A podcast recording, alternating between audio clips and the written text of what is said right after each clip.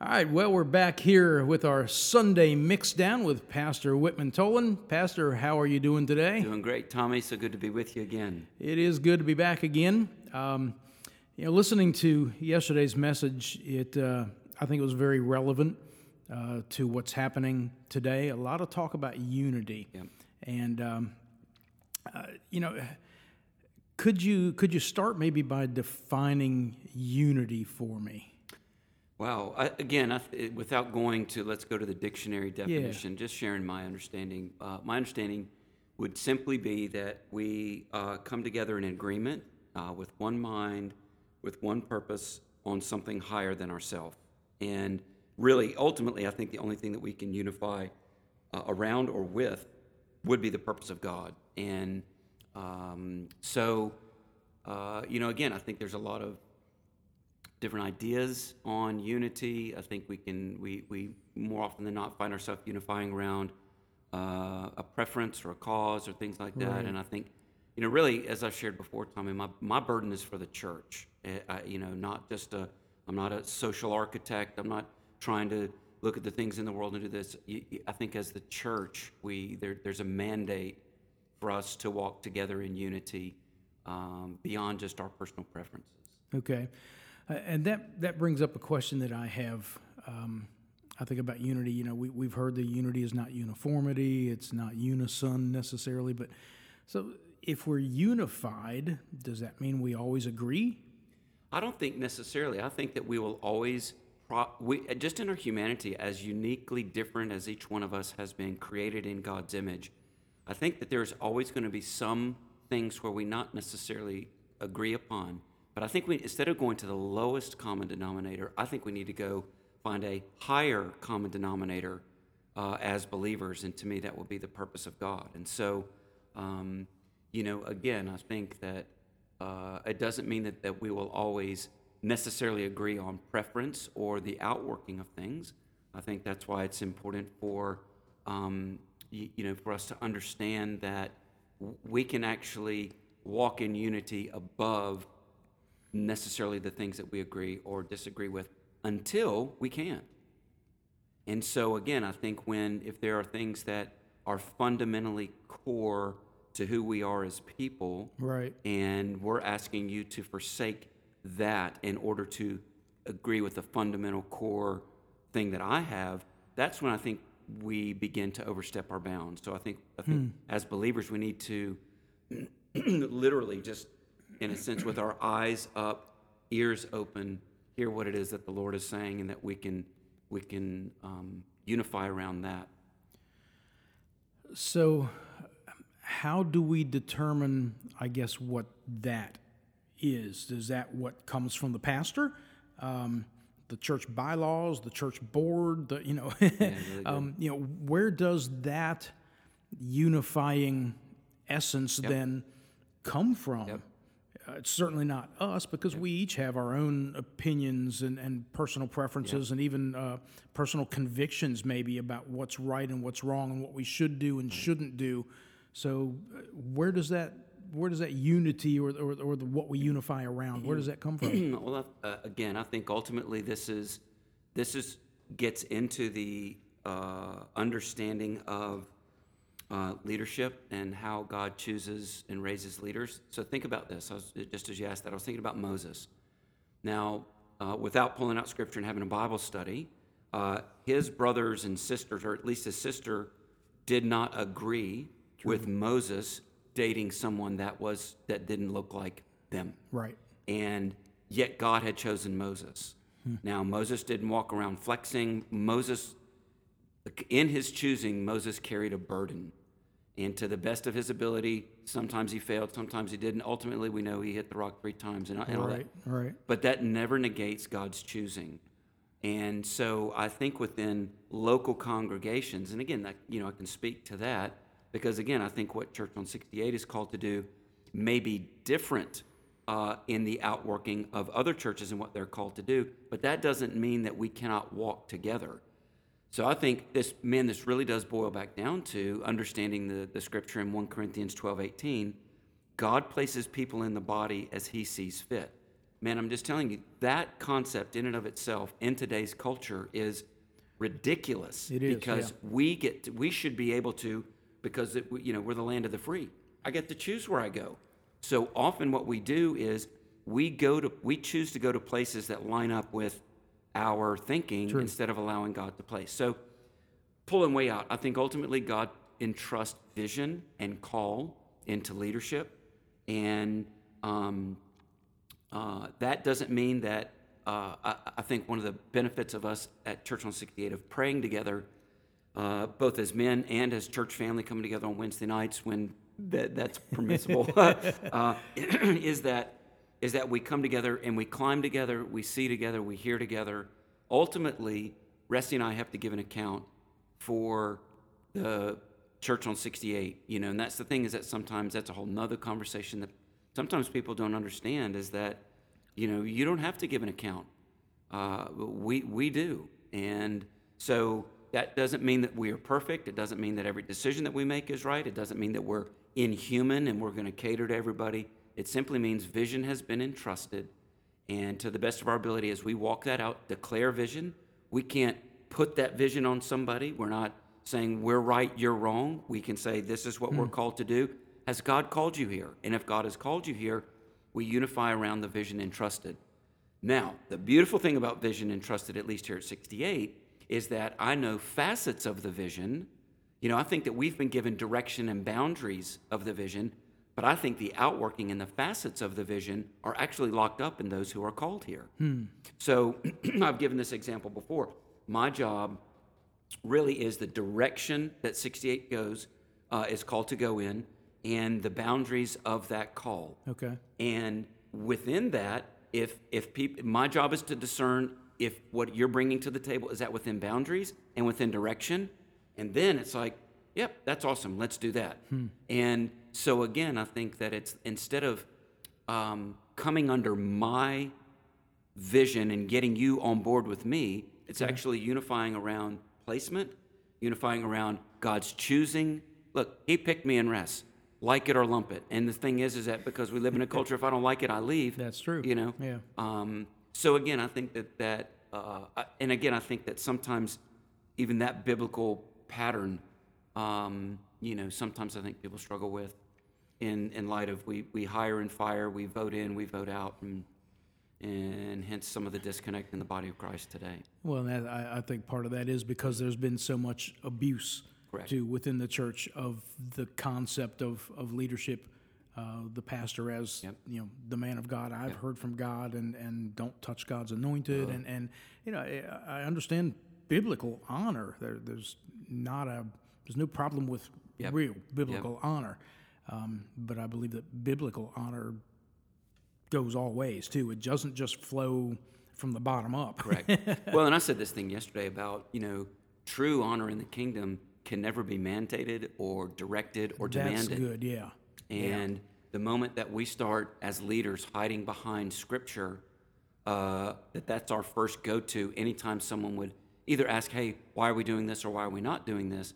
If you feel called and you came to me and you said, hey, Pastor, just my understanding of what it is since I've been around, I'm in the prayer meetings with you, I'm this, you know, help me to see.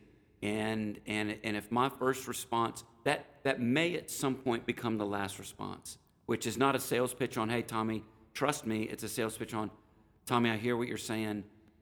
Man, I'm, I'm considering what you're saying. That doesn't really fit within this particular call. Yeah. I will never ask anyone, I'll never ask you to give up a core conviction. Now, our preferences may differ. You know, I was talking with um, Ashton and Resi this morning, and you know, just like your musical preferences, and you know, different people on the on the worship teams, they Yeah. have they have preferences that they like, and yet there's a very keen sense that Ashton is to be leading and unlocking and releasing, but the sound has been entrusted to to him. Yeah. And so, what I appreciate about you is that your willingness to not take your preference and say, my preference is right. That, I think, is a slippery slope uh, when we begin to say, no, every church should have small groups. Every church should do this. Every church I've been a part of does this. You're not doing this, therefore you're wrong. It's like, whoa, whoa, whoa, wait a Yeah. minute. Yeah. So again, I was thinking about this thought this morning. Um, if we don't ask, we assume. And when we assume, our assumptions 99.9% of the time are wrong. So I think that, that in a healthy church environment, you open the door for discussion. We, we, we open it, especially if you feel a sense of call.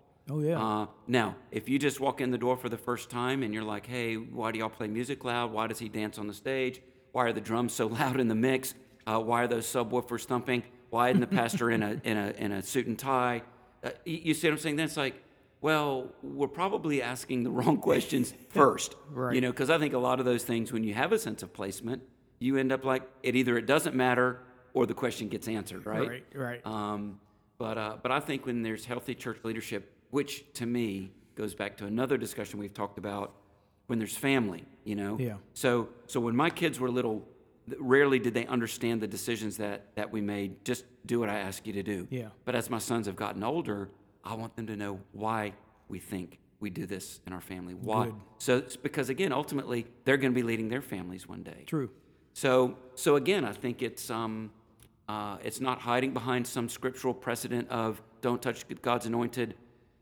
I think that's you don't have to say that. I think if there are folks that are coming against God's chosen and, and they're they're doing the best of their ability to follow the Lord, I heard Creflo Dollar say, uh, yeah, one time he said the anointing uh, is the burden removing, yoke destroying power of God. Yes. Don't be a burden, and, or the anointing will remove you. So. That's good. That's funny. You brought up Moses because I, I thought of Moses during your message yesterday as well. Uh, when you were talking about humility, you said uh, false humility. Humility is being proud of how humble you are. I thought of the verse in the Bible that said Moses was the humblest person on earth, and then I realized Moses was the one that wrote that book. Yeah. it's like, wait a minute. Isn't that funny? Uh, way to go, Moses. Yes. Um, you know, you're, you're right, though, in, in talking about um, you know, personal preference when it comes to unity. You know, it's you said unity is, is a decision, it's not a feeling. Um, but so often we are led by our feelings, uh, and especially, I, I think, as it uh, as it pertains to unity, um, you know, eh, how do we keep, how do we keep our emotions out of that kind of thing? I mean, we're we're people. We've been created in the image of an emotional God. I mean, he he got angry and he says he's jealous, and uh, you know, God has emotions. How do we keep our emotions out of uh, being unified? I guess. Um, and, and I, I go back to personal, you know, our opinions and, and personal convictions, personal preferences, and, and disagreements. Um, you know, when you disagree with somebody who you're supposed to be in unity with, there there is a conflict Yep. there. I think within you as an individual. Right. How can I be unified with this person who does this or believes this or says this or acts this Right. way? How do we get beyond that? Well, I think going back to the original first part of the question about uh, understanding how God has created us, we do have emotions, and I think that um, that's part of a makeup of who we are, and we need to allow room for them to breathe and to, you know, kind of kind of live without uh, suppressing them. Uh, but but the other thing is is that realizing that you know, just kind of growing to, to understand when our emotions are at a heightened sense or they're, they're, they're at such a level that they are uh, then um, inflicting their thing upon somebody else. I think we just need, it's almost like self awareness. You know, I have to realize that, for example, when we raised our kids, one of the things that we read and, it, and I found to be really true is that don't discipline when you're in a high emotional state Okay. good. because because if you do that, the high likelihood of you, you know, just reacting out of emotion. It's you know the purpose of discipline is to is to correct and adjust and help you know point back on the right thing. But if out of deep disappointment or deep anger, I discipline my kids, it goes from it goes from from corrective adjusting my child to a release of my emotion Right. that could actually damage you know my kid physically if i'm you know uh, you know and however it is that you. Yeah, you discipline and that's another discussion but you know then that goes from corrective discipline to could lead into abuse Abuse, right. so I think we need to have a, uh, an, a, an, a, an awareness of ourselves, of, a, of when our emotions are heightened, that we have enough self control, that sometimes in an emotional state, it might not be the best thing for me to say this right now. Sleep on it a day, and then and then have a have a if the thing that got our emotions going, then we have an a productive. No, I'm called to walk in unity with you. If I'm mad at you, it's hard. You know, then we try to start winning. Yeah. And we lose understanding. Um, and I think that we also have to understand is that as God has distributed gifts, and this was fascinating when I read this yesterday, when we understand is that each one of us has a gift according to the grace that God has given. Right. When I start saying my grace and gift is better than your or is right and your gift is wrong, Yeah. that's what I think leads to disconnect. And I think we have enough we need to have enough humility to recognize that, you know what, I may not see the things that you do, but but as a son of God to the best of your ability, I can I can still respect your outworking of how. Uh, I remember when uh, you know the, the things that are that, that you're that you're feeling. I remember uh, somebody said this one time. And I think it's really pretty practical. It's um, we get into a who's right instead of a what's right. Ah. Okay. Okay. A- And, and if we can move from who's right to what's right, what's right is we walk in unity. Now, some of the things that we're seeing right now that are outworking, some people think how that should be done differs from how others think it should be done. But beyond who's right, what's right is as sons and daughters of God, we are commanded to love one another, to live peaceably with all men, you know, as, as it is possible. Yeah, that's good. Um, reminds me of, of uh, something that one of uh, one of our presidents said, and this is not a political uh, podcast, so I won't say who it was, but uh, Yeah. so there's no telling uh, what you can accomplish if you're not concerned with who gets the credit. Wow. And that that's good when you're con- more concerned with what's right than who's right. Brilliant. I think we can accomplish a lot a whole lot more. Well, you know what? And I so appreciate you know Don Milholland and Out of the Garden Project Yeah. and some of the interactions that he's had um, with different ministries and different pastors and different thoughts on um, uh, on that. He he kind of referenced that very same thing. Instead of like who gets the credit, it's like, hey, can we put our name in the, on the bag that so and so church did this? Don's like, I think you're missing the point because Yeah. what we're doing is is that is that we're um, uh, it's what we're doing in being a blessing to other people. And I think as believers, if we can understand, hey man, sometimes it's good for healthy dialogue. Why do you think like that, Tom? Help me to understand where you're coming from. Wow, I never thought of it that way. See, because you could say something, and again, if I don't ask you, I'll Yes, assume, you well, you are this, and I've just Yes. limited you. But I've not walked in your shoes. I don't know, you know. So I think when we can have healthy uh, I'm going to say it, non Facebook discussions, and we can begin to sit down. I'll take you to lunch. Your the relationship with you is too important.